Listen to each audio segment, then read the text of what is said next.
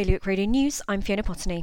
A vote on whether the recruitment of Jersey's new CEO should be delayed could land the government in legal hot water, according to Chief Scrutineer Senator Christina Moore. She gave the warning after it emerged yesterday that Belfast CEO Suzanne Wylie was being lined up for the top job, although no contracts have been signed. A Guernsey deputy is questioning whether the States could float minority shares in some of its trading assets on the stock market. A hastily arranged shipment of sand from Holland arrived in Jersey yesterday. It was arranged by building suppliers concerned that the recent closure of the Simon Sand Quarry in St Ouen will drive up costs for the whole industry. And Afrique Garden Centre in Guernsey has been handed a zero star rating for its restaurants after issues were found in its cleanliness and condition of facilities.